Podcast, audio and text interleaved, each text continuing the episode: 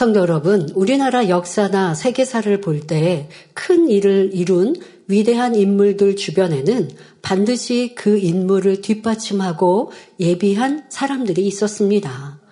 하나님께서도 하나님의 나라를 이루시고 만세전에 예배하신 인간 구원의 섭리를 완성하시기 위해 많은 사람들이 필요하셨습니다.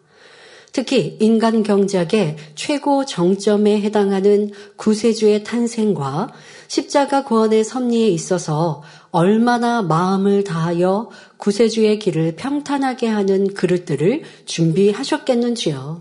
그냥 미리 예비하지 않으시고 미리 가장 합당한 일을 어, 뽑아 놓으시고 준비해 놓지 않으시고 그냥 흐름에 따라 그때그때 하지 않으셨다는 거예요. 누가 가장 합당하게 예수 그리스도 주님의 길을 예비할 수 있는지 예수님의 탄생의 때에 누가 어떻게 함께 축하하며 필요했는지 아버지 하나님은 가장 적절히 준비해 놓으셨다는 것이지요. 만세자부터 구세주를 예비하신 하나님께서는 첫사람 아담이 범죄한 후 에덴 동산으로 쫓겨나 이 땅에서 인간 경작이 본격적으로 시작될 때부터 구세주, 곧 메시아를 보내주신다 약속하셨습니다.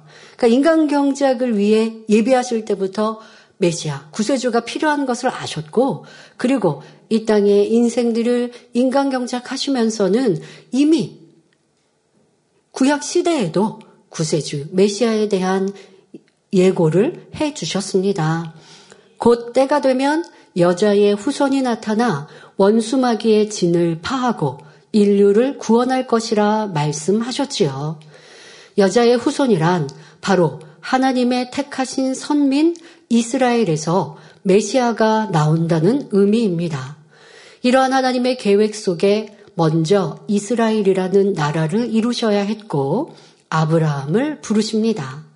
하나님께서는 아브라함을 처음 부르실 때 땅의 모든 족속이 너를 인하여 복을 얻을 것이니라 말씀하셨습니다. 또한 독자 이삭을 번제로 드리라 명하신 시험을 통과했을 때 하나님께서는 창세기 22장 17절 18절에 내가 내게 큰 복을 주고 내 씨로 크게 성하여 하늘의 별과 같고 바닷가의 모래와 같게 하리니 내 씨가 그 대적의 문을 얻으리라. 또 내 씨로 말미암아 천하 만민이 복을 얻으리니 약속하셨습니다. 하나님의 말씀대로 아브라함의 믿음을 이어받은 그 후손은 강성하여 약속의 땅 가나안에 들어가 이스라엘 나라를 이루었습니다. 또한 예수님의 계보에 오를 합당한 인물을 선택하셨는데 바로 이스라엘의 가장 위대한 왕인 다윗이었습니다. 양을 치던 소년 다윗을 불러 이스라엘의 왕을 삼으신 하나님께서는 사무엘하 7장 16절에 내 집과 내 나라가 내 앞에서 영원히 보존되고 내 위에 영원히 견고하리라는 약속을 주셨습니다. 이러한 약속대로 원수 마귀를 이기고 마귀의 권세 아래 있던 인류를 구원하셔서 하나님의 나라를 영원히 이루실 메시아가 오신 것이지요. 이에 신약성경 첫 구절 마태복음 1장 1절에 아브라함과 다윗의 자손 예수 그리스도의 세계라 기록하며 메시아로 오신 예수 그리스도의 사역을 선포하고 있습니다. 믿음의 조상, 영적인 믿음의 조상 아브라함과 또한 육으로도 왕, 왕이었던 그 왕 중에도 가장 뛰어나고 사랑받았던 다윗의 이러한 계보를 이어 예수님이 태어나게 하신 육적으로도 이렇게 아버지 하나님이 다 만들어 놓으신 것이죠. 그러므로 하나님께서는 예수님을 예비하는 자 없이 홀로 이 땅에 보내신 것이 아니라 꼭 필요한 사람들을 각 분야에 예비하셨습니다. 오늘 말씀을 통해서는 예수님께서 탄생하실 때 하나님께서는 어떤 사람들을 합당한 그릇으로 예비하셨는지 살펴봅니다. 이 말씀을 통해 우리도 하나님의 나라에 귀히 쓰임 받는 그릇이 되기 위해 어떻게 해야 하는지 깨닫는 시간이 되시길 바랍니다. 이제 2023년을 보내고 새해 2024년도를 준비하는 일꾼들이 세워졌습니다. 자, 일꾼 되신 분들, 개관장 이상의 모든 일꾼들, 오늘 말씀이 어떤 마음으로 내가 사명 감당을 해야 하는지, 내가 사명을 부여받았지만 그것으로 끝난 것이 아니라 그 사명은 이제 그릇이요. 그 그릇 안에 어떻게 무엇을 채워 충성할 때에 하나님의 나를 기뻐하시는지 또 하나님이 인정하시고 하나님께서 뽑으신 일꾼이라 말할 수 있는지 사람이 선출하고 사람이 뽑은 일꾼이 아니라 하나님의 나를 부르셨고 하나님의 나를 이렇게 뽑아주셨노라고 담대히 고백하려면 하나님이 원하시는 그릇이 되어야 하지 않습니까? 오늘은 예수님의 탄생에 예수님을 위하여 예비된 이들, 그런 이들은 어떤 마음이었는지를 살펴볼 때 우리도 그러한 마음으로 새해에 충성하며 아버지의 일들을 이루어 나가고자 다짐하는 시간이 되면 좋겠습니다. 사랑하는 성도 여러분, 약 2000년 전 어느 날 밤, 온 세상은 고요히 잠들고 별빛만 반짝이던 베들레헴 들녘에 놀라운 일이 일어났습니다. 들에서 양떼를 지키고 있던 목자들 앞에 주의 사자가 나타나 주의 영광으로 두루 비추더니 목자들에게 놀라운 소식을 전한 것입니다. 누가복음 2장 10절부터 12절에 무서워 말라 보라 내가 온 백성에게 미칠 큰 기쁨의 좋은 소식을 너희에게 전하노라. 오늘날 다윗의 동네에 너희를 위하여 구주가 나셨으니 곧 그리스도 주시니라. 너희가 가서 강보에 쌓여 구유에 누인 아기를 보리니 이것이 너희에게 표적이니라 하셨습니다. 그리고 호련히 허다한 천군과 천사들이 나타나 지극히 높은 곳에서는 하나님께 영광이요 땅에서는 기뻐하심을 입은 사람들 중에 평화로다 하며 하나님을 찬송하더니 하늘로 올라갔지요. 한밤중에도 깨어 들에서 자기 양떼를 지키던 목자들은 죄인된 인류에게 가장 큰 소망이요, 큰 기쁨이 되는 복된 소식을 천사들을 통해 직접 들었던 것입니다. 이들은 이스라엘, 를 구원할 메시아를 기다리고 있었는데요.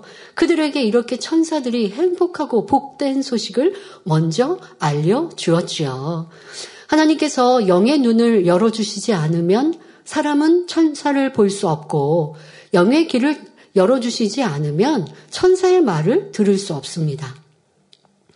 그러나 마태복음 5장 8절에 마음이 청결한 자는 복이 있나니 저희가 하나님을 볼 것이며 말씀한 대로 마음이 청결한 사람은 하나님의 역사로 천사도 보고 나아가 영의 세계도 볼 수 있습니다. 한밤중에 베들레헴 지경에서 양떼를 지키던 목자들은 하나님 보시기에 합당한 사람들이었습니다. 하나님께서는 아기 예수의 탄생을 알리는 역할로 목자들을 예비하셨고 그들의 영의 눈과 영의 귀를 열어 천사를 보고 천사의 말을 들을 수 있게 하신 것입니다. 이에 그들은 다윗의 동네 베들레헴에 달려가 구유에 누이신 아기 예수를 보고 찬송하며 하나님께 영광을 돌렸습니다. 하나님께서는 율법에 정통하고 메시아의 예언에 대하여 누구보다 잘 알고 있는 바리새인들과 율법사들에게 천사를 보내신 것이 아니었습니다. 이들은 항상 그 구약 성경을 정독하면서 어, 분명 하나님께서는 메시아를 예고하셨는데 그 메시아는 우리 이스라엘을 구원할 자인데 언제 어떻게 오실까 연구하고 있단 말이에요. 그래서 베들레헴에 나실 것도 알고 있는데 그런데 이렇게 깨어 이 육적으로는 잘 알고 있는 지식 있는 이들에게 아기 예수의 탄생을 알리신 것이 아니었습니다. 비록 배움이나 학식이 적더라도 하나님을 경외하고 메시아 탄생을 알렸을 때 그대로 받아들일 수 있는 마음이 청결한 목자들에게 주의 사자를 보내셨다는 사실입니다. 그러면 왜 율법자들, 왕족들에게 알려주시지 않았을까요? 그들은 자기 유익을 따지거든요. 아기 예수님의 탄생, 그러니 아기 예수님이 탄생했을 때 분명히 동방박사가 와서 어, 그들에게 말했지만 헤롯 왕은 싫어하지 않습니까? 그리고 예수님의 탄생하심을 들을 때 도리어 죽이려 하지 않습니까? 왜? 내가 왕인데. 그런데 메시아가 나타나면 그 메시아를 사람들이 존경할 것이고 따를 것이고 그러면 내 권세가 또 내 위치가 두려워지는 이런 계산과 자기 유익을 구하는 사람들은 아무리 메시아가 오셨다 할지라도 받아들이는 것이 싫은 것이죠. 자, 이러한 육의 모습들, 자기 명예, 권세를 따지는 이들은 하나님께서 쓰실 수 없고 하나님의 역사를 보아도 무시하고 또 부정하는 모습으로 나오는 것을 봅니다. 오늘날도 마찬가지입니다. 놀라운 권능을 보여주며 생명의 말씀을 전하여도 마음문을 닫고 의심하며 판단하는 사람들은 하나님의 역사를 체험하지 못하며 응답과 축복을 받지 못하는 것입니다. 여러분들도 그거 놀라운 하나님의 권능을 우리는 체험했으니 병든 이가 내 주변에 있을 때 전도하지 않습니까? 아, 하나님은 이렇게 치료하시는 분이고 우리 교회에서는 이런 권능의 역사로 질병도 치료받고 응답받고 당신의 문제도 해결받을 수 있습니다. 전하는데 받지 않으니까 오지 않죠. 그리고 그들은 병들어 죽어가는 많은 사람들과 문제 가운데 고통받는 이들을 볼 때 여러분들이 참으로 안타깝지 않으십니까? 우리는 안타깝지만 그래서 전하지만 마음을 닫고 있으니 하나님의 역사를 체험하지 못하지요. 그러나 심령의 가난한 자들, 곧 마음문을 열고 사모하는 사람들은 하나님의 역사를 체험하며 하나님을 만나며 축복 받아갑니다. 이런 성도들은 가르침 받은 진리대로 순종하니 마음이 청결해지므로 하나님의 사역에도 동참하며 귀 쓰임 받는 그릇이 될 수 있습니다. 사랑하는 성도님들은 단에서 흘러나오는 성결의 복음으로 부지런히 마음을 청결하게 하여 마지막 때 본 재단에 주신 사명을 잘 감당하는 주역이 되시길 바랍니다. 하나님께서 들녘에서 양을 치던 목자들을 불러 예수님의 탄생을 알리시고 예수님께 나와 경배하게 하셨고 또 그들이 이제 나아가 전하지 않았겠습니까? 이렇게 아기 예수님 우리를 구원할 메시아가 탄생하셨노라고 전하는 입술이 되었을 텐데요. 여러분들도 우리가 만난 하나님 또 우리에게 주신 그거 놀라운 하나님의 역사 권능의 역사들 열심히 세상에 전하셔서 이런 아버지 기뻐하시는 아버지의 쓰시기에 합당한 목자들과 같이 이런 하나님의 영광의 도구가 되시기를 바랍니다. 사랑하는 성도 여러분, 구약의 선지자들은 메시아 탄생에 대해 많은 말씀을 예언하였습니다.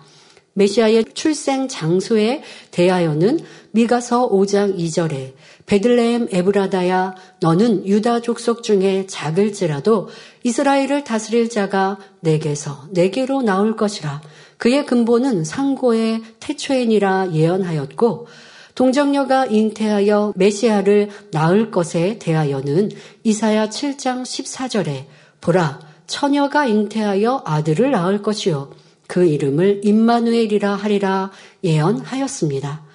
이러한 동정녀 수태의 예언을 성취하시기 위해 하나님께서는 예수님께서 육신의 몸을 입고 이 땅에 오실 때 누구를 예비하셨나요? 바로 동정녀 마리아였습니다. 다윗의 자손 요셉과 정혼하고 결혼식을 기다리던 처녀 마리아에게 어느 날 하나님의 천사장 가브레일이 찾아왔습니다. 은혜를 받은 자여 평안할지어다. 주께서 너와 함께 하시도다. 인사를 한 가브리엘은 이어서 누가복음 1장 31절부터 33절에 보라 내가 수태하여 아들을 낳으리니 그 이름을 예수라 하라. 저가 큰 자가 되고 지극히 높으신 이의 아들이라 일컬을 것이요 주 하나님께서 그 조상 다윗의 위를 저에게 주시리니 영원히 야곱의 집에 왕 노릇 하실 것이며 그 나라가 무궁하리라 하고 하나님의 말씀을 전했습니다. 그런데 마리아는 요셉과 정혼은 하였지만 아직 동침하지 않았는데 아이를 잉태한다는 이 말씀은 선뜻 받아들이기 어려운 것이지요. 그러니 나는 사내를 알지 못하니 어찌 이 일이 있으리까? 라고 질문을 합니다. 이런 질문은 그런 하나님의 말씀을 의심하거나 아니면 싫다라고 하는 의도가 아니라 저는 지금 결혼을 하지 않은 사람입니다. 라고 하는 질문에 그러니까 궁금하여 여쭙는 마음인 것이지요. 자, 이에 천사는 누가복음 1장 35절에 성령이 내게 임하시고 지극히 높으신 이의 능력이 너를 덮으시리니 이러므로 낮을 바 거룩한 자는 하나님의 아들이라 일컬으리라 라고 성령으로 잉태할 것을 설명하였습니다. 그러니까 남자를 알아 동침하여가 아니라 성령으로 하나님의 능력으로 잉태할 것이다 라고 하신 것이지요. 자, 그런데 이 말씀은 상식적으로 도저히 이해할 수도 없고 받아들이기 어려운 말입니다. 자, 육적으로 볼 때 지금까지 남자와 동침하지 않고 잉태한 일이 어디 있습니까? 이거는 도무지 이해할 수 없는 그런 하나님의 능력이었다라고 말씀하셨으니 하나님의 능력으로는 가능해요. 그렇게 받아들인다 할지라도 육적인 지금 상황이 자, 이렇게 처녀가 잉태하면 어떤 일이 벌어지느냐? 그러한 일들은 가늠이지 않습니까? 율법으로는 가늠한 여인을 돌로 쳐 죽이도록 말씀하고 있으니 지금 이 마리아가 이런 일이 나타나면 바로 하나님의 능력으로 처녀인데 잉태하는 이런 일이 일어난다면 육적으로 죽임을 당할 수도 있는 일입니다. 자, 육신의 생각이 많은 사람은 이게 팽 하고 돌아가겠죠? 자, 그러나 마리아는 조금의 망설임도 없습니다. 이러한 계산, 생각도 없습니다. 그리고 오직 아멘이지요. 주의 계집종이오니 말씀대로 내게 이루어지이다 고백하며 순종하더라는 것입니다. 여러분, 이 일은 쉬운 일이 아니에요. 우리는 쉽게 그렇게 생각할 수 있어요. 하나님의 사자가 내게 나타난다면, 이렇게 마리아처럼 이런 역사를 나타내신다면, 나도 아멘할 수 있을 것 같습니까? 여러분들에게 그런 역사가 없었습니까? 우리 안에 내주하신 성령께서 얼마나 뜨겁게 우리의 마음을 주관하셔서 결단하게 하시고, 때로 어떤 분들은 그 뜨거움으로 서원을 하기도 하고, 다짐하기도 했으나, 그러나 내 유익, 내 상황, 내 편리에 따라 쉽게 변개하는 우리의 모습들을 보지 않습니까? 마리아만 특별한 은혜를 받았고, 마리아만 이렇게 천사장의 소리를 들었으니까 당연히 순종할 수 있는 쉬운 일이 아니라, 육신의 생각이 있으면 누구나 다 그 안에 불순종에 나오게 되고, 어떻게 그런 일이 있습니까? 아, 저에게 그런 일이 있으면 해가 올 수도 있는데요? 하고 생각을 동원하는 이러한 많은 사람들을 봅니다. 나는 그러한 모습이 없었는가? 우리는 생각해 보아야 합니다. 하나님께서 아무리 축복을 말씀해 주시고 이것은 복이다라고 예고해 주셨어도 그래도 내 생각과 내 뜻에 맞지 않으면요. 사람들은 아유 받지 않으려고 하고요. 당장에 내게 주어진 일들을 순종하지 않으려고 합니다. 불리익이 온다는 것을 아니까요. 그런데 마리아는 오직 아멘으로 순종하며 기쁨으로 그 일을 받겠다라고 하는 이 자세는요, 쉬운 것이 아니라는 걸 여러분들이 알아야 합니다. 자, 마리아의 마음에 악이 없고 성결하여 비진리에 속한 육신의 생각이 없기에 이렇게 순종할 수 있었다는 것입니다. 쉬운 것이 아니에요, 여러분. 이건 대단한 순종이고 아멘이고 희생이죠. 나는 조금도 없는 모습입니다. 하나님은 이런 이들을 필요로 하십니다. 그런 이들을 들어 사용하시지요. 우리가 성령 충만할 때는요, 다 그런 마음이에요. 주를 연신하고 충성하리라 라는 마음이거든요.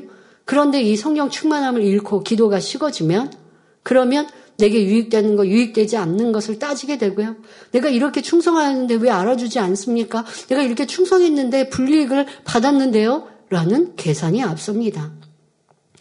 동정녀 마리아에게는 그런 어떠한 계산도 육의 모습도 욕심도 없었다는 것입니다. 무엇보다 육신의 생각이 조금 더 없었지요. 육신의 생각은 하나님과 원수가 되고 하나님의 법에 굴복하지 못합니다. 사람이 육신의 생각을 동원하는 이유는 마음에 하나님의 말씀을 거스리는 비진리가 있기 때문이죠. 여러분들도 우리 욕계 강의에서도 육신의 생각 많이 강조하니 육신의 생각 없으면 좋겠어요. 그런데 왜 육신의 생각이 나올까요? 왜 불순종이 나올까요? 내 유익을 구할까요? 바로 마음에 비진리가 있기 때문이죠. 그 비진리가 있고 악이 있으면 하기 싫어도 육신의 생각이 나오고요. 어떻게 그렇게 내 유익대로 잘 굴러가고 계산하는지 내가 이렇게 계산이 빠른 사람이었나 싶은 만큼 육신의 생각이 나오는 것 바로 마음 안에 비질리가 있기 때문입니다. 자, 그런데 마리아는 마음에 비질리가 없었고 삶 속에 비질레를 담지 않았습니다. 더 나아가 하나님의 말씀만 담는 여인이었던 것을 성경을 통해 알 수 있습니다. 그러니까 여러분들도요. 아, 나는 태어날 때 너무나 많은 내 부모, 형제, 환경을 보니 비질리를 가지고 담고 태어났고 그렇게 살아왔으니까 아, 이렇게 육신의 생각이 없다는 거는 불가능해요 하지 마시고요. 있는 비질리는 버리기 위해 열심히 노력하시고 지금 이제 우리의 삶 속에 비질리를 담지 마세요. 근데 우리의 삶 속에서도 매 순간순간 너무 많은 비질리를 담아가는 거예요. 예를 들어 누가 판단 정지하는 말을 하면 귀 기울이죠. 그리고 그것이 내 마음에 담기죠. 누가 불평 원망하면 아유 저 사람은 힘든가 하고 육신의 생각으로 또 내 마음에 담죠. 근데 그럴 때마다 진리로 분별하여 아 그러면 안 되지. 나는 항상 기뻐하고 감사해야지 하면 그런 사람은 진리를 담는 거고 태어나서 성장하는 과정만 마음 안에 담는 게 아닙니다. 지금도 우리는 계속하여 진리를 담을 수도 있고 비진리를 마음에 담을 수도 있습니다. 항상 깨어서 진리만 마음에 담고 마음에 있는 비진리는 벗어버리기를 힘써 노력하십시오. 마리아는 이미 성장한 삶 속에서도 진리를 항상 담습니다. 누가복음 2장 19절에 마리아는 이 모든 말을 마음에 지키어 생각하니라 라고 기록되어 있는데요. 이는 예수께서 탄생하셨을 때 목자들이 찾아와 천사가 전한 기쁨의 소식을 마리아, 이 부모님께 설명합니다. 저희가 들녘에서 이렇게 양을 치고 있는데 큰 찬란한 빛이 임했고 천군 천사가 와서 찬양하였고 이랬던 앞서 여러분들 음, 목자들이 천사를 만났던 예수님의 탄생 소식을 들었던 이러한 일들을 목자들이 이 부모님께 설명하였단 말이에요. 그때 동정녀 마리아는 그 얘기를 조금 더 의심하지 않고 마음에 담았다라는 것입니다. 아니, 뭐 듣고 기뻐하고 할 수 있죠. 그러나 많은 사람들은 하나님의 말씀을, 진리를 듣고 잊어버리니까 내 안에 담겨지지 않으니 하나님이 귀에 쓰실 수가 없는 거예요. 그런데 동정녀 마리아는 이런 하나님의 뜻과 진리를 듣고 마음에 담고 그대로 예수님을 귀히 여기고 섬겼던 것입니다. 예수님께서 12살 되던 해에 6월절을 맞아 예루살렘 성전에 가셨을 때 절기를 마친 후에 있었던 일입니다. 절기를 마친 후 이제 집으로 돌아오는 어, 상황이죠. 그런데 12살 대신 예수님께서는 성전에 남아 율법의 선생들과 대화하고 계셨습니다. 그런데 이 상황을 알지 못했던 마리아와 요셉은 이제 집을 향해 길을 떠났지요. 이미 사흘 길을 간 후에야 예수님이 아니 계신 걸 알게 된 요셉과 마리아가 이제 서둘러 예루살렘 성전에 돌아와 선생들과 함께 있는 예수님을 발견하였습니다.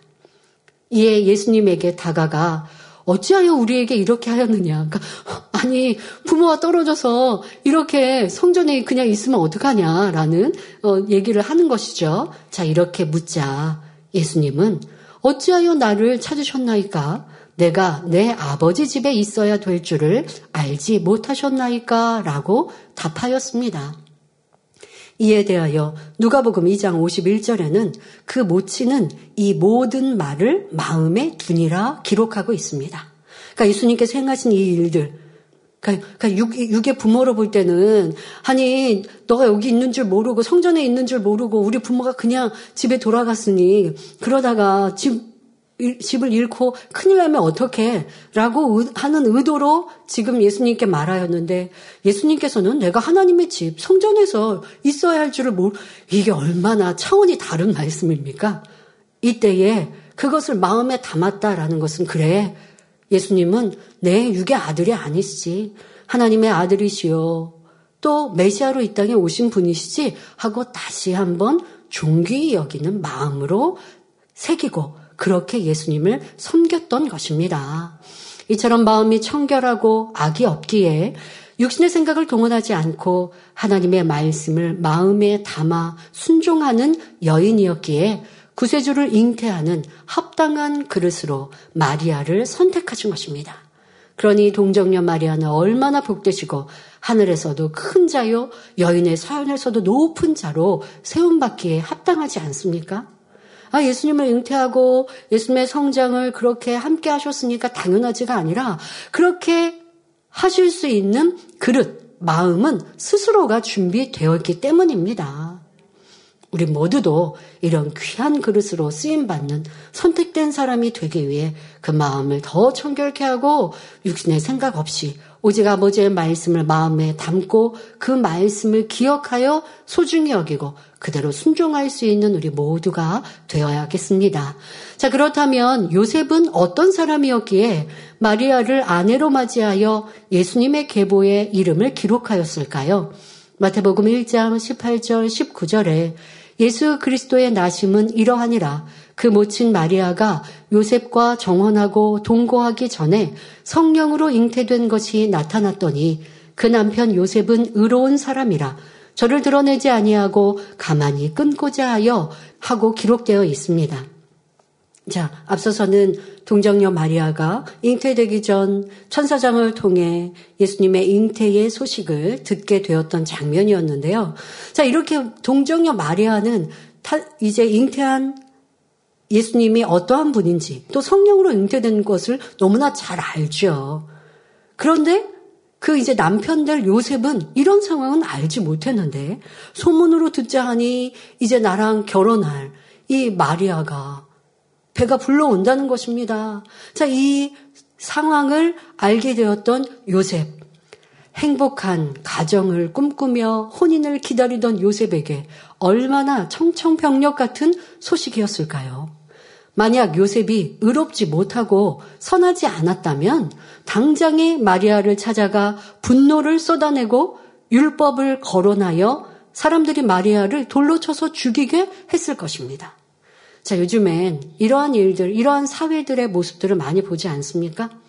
내가 해를 당하고 내가 불이익을 당할 때 그냥 그 사람과 해결하는 것, 해결하여 끝나고 아니면 하면 깨끗하면 좋은데 자, 해결되지 않았다고 하면 이제 더더욱 주변에 알려서 내가 당한 괴로움과 어려움을 해결받기를 바라기도 하고 아니면 상대를 매장시키는 이러한 모습도 참으로 많이 보죠.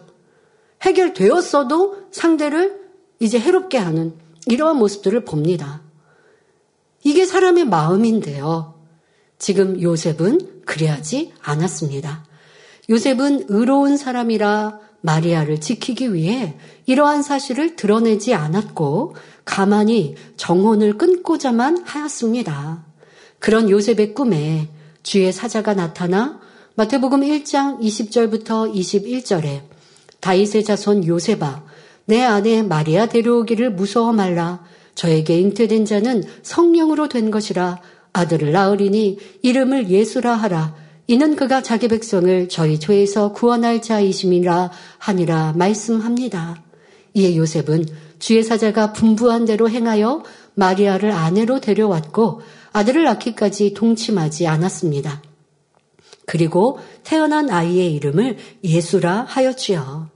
요셉은 율법으로 마리아를 정죄하지 않았고 오히려 마리아를 보호하려고 가만히 끊고자 했기에 하나님께 의로운 사람이라 여김받아 합당한 그릇으로 사용된 것입니다. 자, 여러분들의 의는 어떠하십니까? 남을 정죄하고 수근수근하는 아 진리는 이런데 그 사람은 진리로 합당하지 않았어 라고 스스로는 분별하는 것이 의로우셨습니까? 저 사람은 악해. 저 사람은 이렇게 비질릴 가운데 행했어. 라고 알려주는 것이 의롭다 생각하셨나요? 자, 이 요셉을 통해 하나님은 어떠한 모습을 의인이라 하셨는지, 어떠한 모습이 하나님의 의인지, 나의 의는 분별하는 것, 판단하는 것, 정죄하는 것 이었습니까?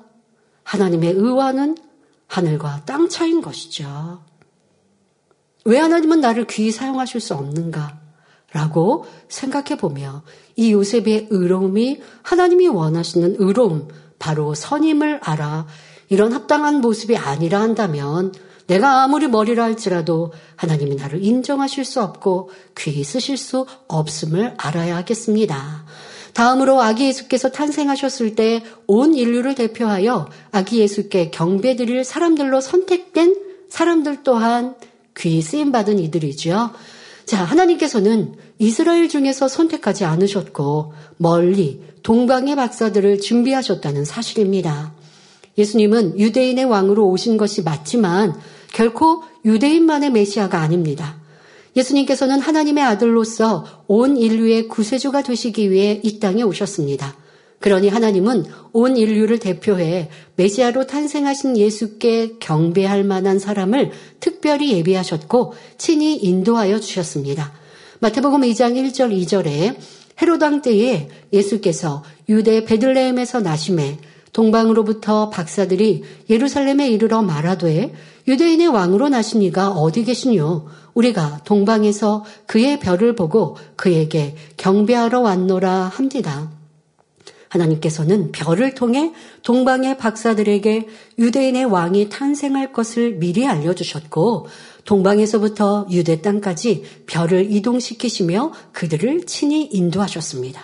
자, 여러분, 지금 우리가 이 별은 이동하는 별이라고 쉽게 이해할 수 있지요. 우리 가운데 만민의 역사 속에 이런 일들을 많이 보니까요. 아니 별은 그 자리에서 반짝반짝하지 별이 이동하지 않잖아요. 별이 이동하면 유성으로 떨어졌다라고 표현할 텐데. 자 그런데 별이 이동을 했다라고 성경은 기록하는 일들을 우리도 많이 목도하였습니다. 자 그런데 자 별이 이동하는데 이동하는 별 위에 유대의 유대인의 왕의 별이다라고 기록되어 있었나요? 그렇지 않습니다. 그런데 이 동방의 박사들은 그 반짝반짝, 유독 반짝이며 크게 빛을 발하는 그 별이 또 움직이는 이 별을 보며, 아, 이거는 예산 일이 아니야. 라고 그 별을 따라오면서 그 별의 의미, 별을 통해 계시하시는 하나님의 뜻을 알아보더라는 것입니다.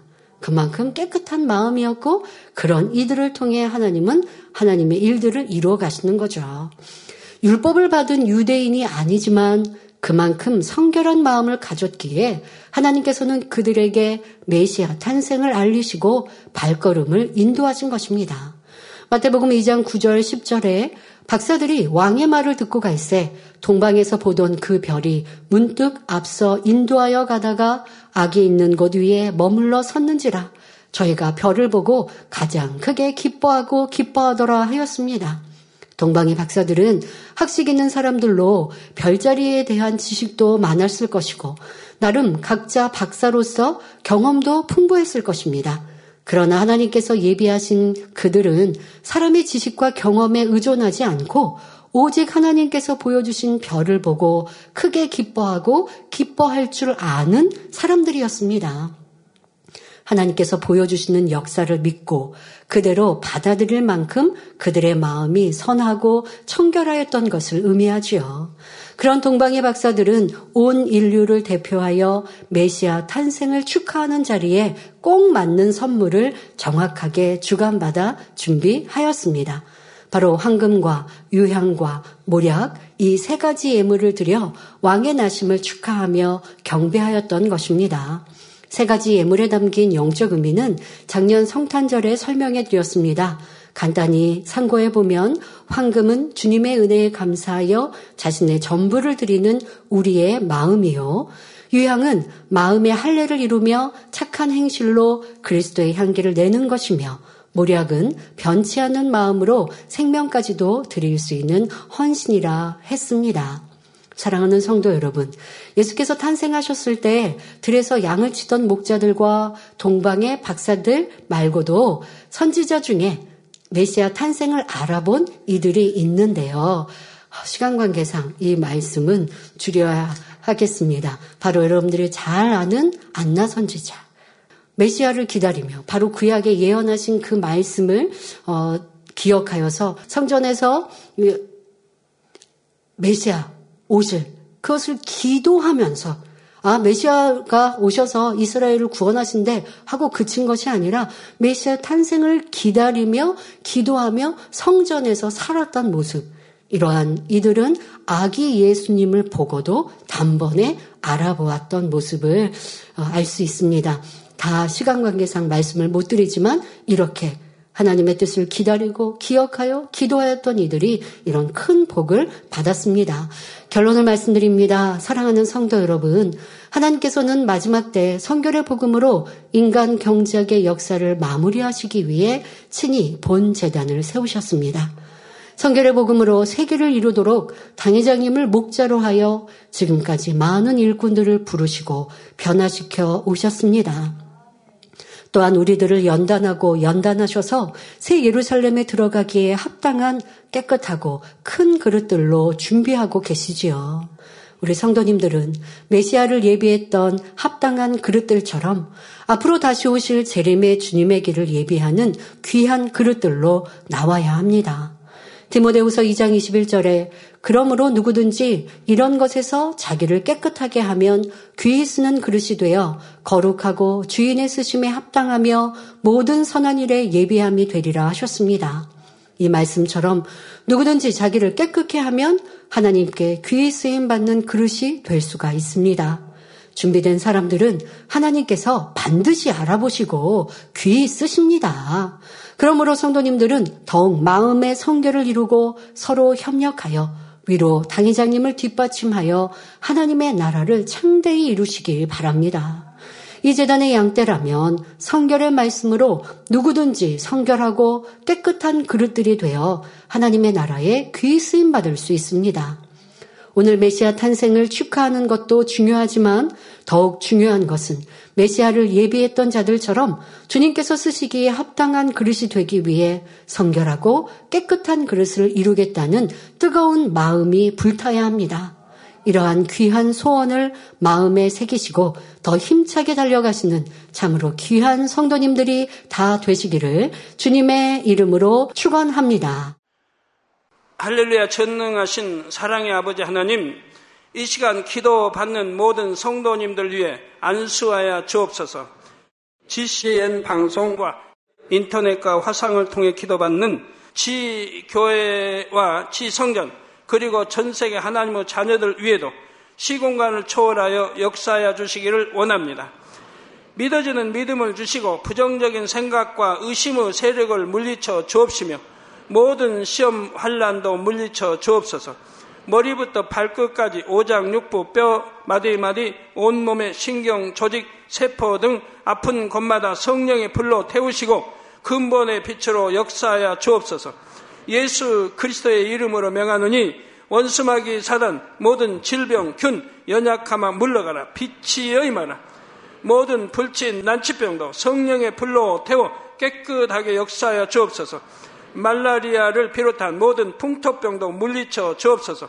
깨끗함을 입을 지어다. 감기, 기침, 열, 몸살, 독감 등 각종 유행성 질병도 다 물러가라. 어떠한 유행성 질병 균도 틈타지 않게 지켜 주옵소서. 위암, 폐암, 간암, 유방암, 자궁암, 대장암, 피부암 등 각종 암과 에이즈, 백혈병, 뇌졸중, 고혈압, 저혈압, 심장병, 폐병, 위장병, 당뇨, 부인병, 피부병, 갑상선, 질환과 모든 염증도 깨끗게 하여 주옵소서. 소아마비, 중풍, 관절염, 디스크도 온전케 하여 주옵소서.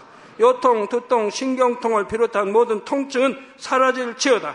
간질, 자폐증, 우울증, 조울증, 노이로제 등 모든 정신 질환도 물러가라. 모든 마비된 것도 풀어지고 일어나 걷고 뛸지어다. 눈도 잘 보이게 하옵시고 귀도 잘 들리게 하여 주옵소서. 소경은 눈을 뜨고 기머거리는 들으며 벙어리는 말할지어다. 각종 사고, 후유증도 깨끗게 하시고 부러진 뼈도 붙여 주옵소서. 화상 입은 것도 온전케 하옵소서. 화기야 물러가라. 열도 물러가라. 아버지 흉터도 나지 않게 역사해 주시기를 원합니다. 마약을 비롯하여 각종 약물과 독극물 중독도 깨끗함을 입을 지어다. 죽은 신경과 세포가 살아나며 죽은 자도 살아나게 하여 주옵소서. 잉태어 축복도 주시기를 원합니다. 잉태 축복을 받으라 예수 그리스도의 이름으로 명하느니 원수마귀 사단을 하늘 공중 곳에 잡은 악의 영들아 물러가라. 그의 사자들도 물러갈지니라. 이 땅의 악한 영, 더러운 영, 거짓되고 간사한 영, 이간질하고 미혹하는 모든 어둠들은 물러가라. 모든 흉악의 결박을 풀고 어둠아 물러가라. 빛이여 임하라. 아버지 하나님 부르짖어 기도할 수 있는 능력을 주시고 죄를 버리고 성결될 수 있는 능력을 주옵소서. 영원히 잘됨 같이 범사에 잘되게 하시고 가정의 복음화도 이루어 주시기를 원합니다. 한 주간도 모든 사고와 재앙으로부터 지켜주시고 불통이 없는 형통한 삶을 살 수 있도록 축복해 주옵소서. 성령의 불담으로 천군 천사와 주님의 불꽃 같은 눈동자로 모든 하나님의 자녀들과 가정, 일터, 사업터를 지켜주시기를 원합니다. 학생들에게 지와 명철을 더하시고 공부도 할 수 있는 뜨거운 마음과 열정도 더하여 주옵소서. 마음과 생각을 세상에 빼앗기지 않도록 지키시고 하나님을 뜨겁게 사랑하는 학생들로 축복하여 주옵소서. 하나님의 자녀들이 먹으나 마시나 입으나 무엇을 하든지 하나님 앞에 영광 돌리는 삶이 되게 축복하여 주시기를 원합니다. 나는 하나님을 만났노라 체험했노라 응답 받았노라 축복 받았노라 간증하는 입술이 되게 역사하여 주옵소서. 아버지 하나님 감사합니다. 홀로 영광 받으옵소서. 우리 주 예수 그리스도의 이름으로 기도하옵나이다. 아멘.